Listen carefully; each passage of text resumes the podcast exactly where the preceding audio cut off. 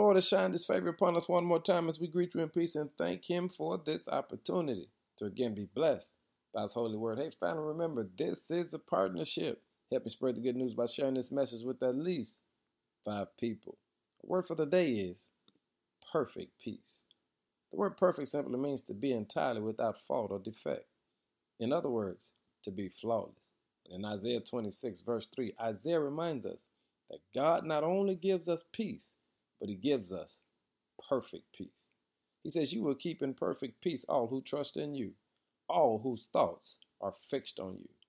And many of us struggle daily because of the fact we're always concerned about the what ifs of life. What if I hadn't said this? What if I hadn't done that? And the facts are, there's always an opportunity to say what if. But I need you to understand when you trust in God, you don't have to worry about the what ifs in life because you know God can handle everything. So Isaiah reminds us you've got to learn how to trust God with everything you have.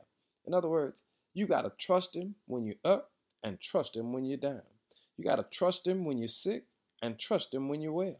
You got to trust Him even when the enemy shows up because you need to recognize perfect peace comes from perfect trust. It's that trust that doesn't waver. It's that flawless trust. It's that trust where you just say, Lord, regardless of what come my way, I'm leaning, I'm depending, and trusting in you. And family, when you do that, God will give you perfect peace in the middle of chaos. And I'm saying to you today, challenge yourself to trust God in every situation and watch God blow your mind. It's called perfect peace. Now give him some glory.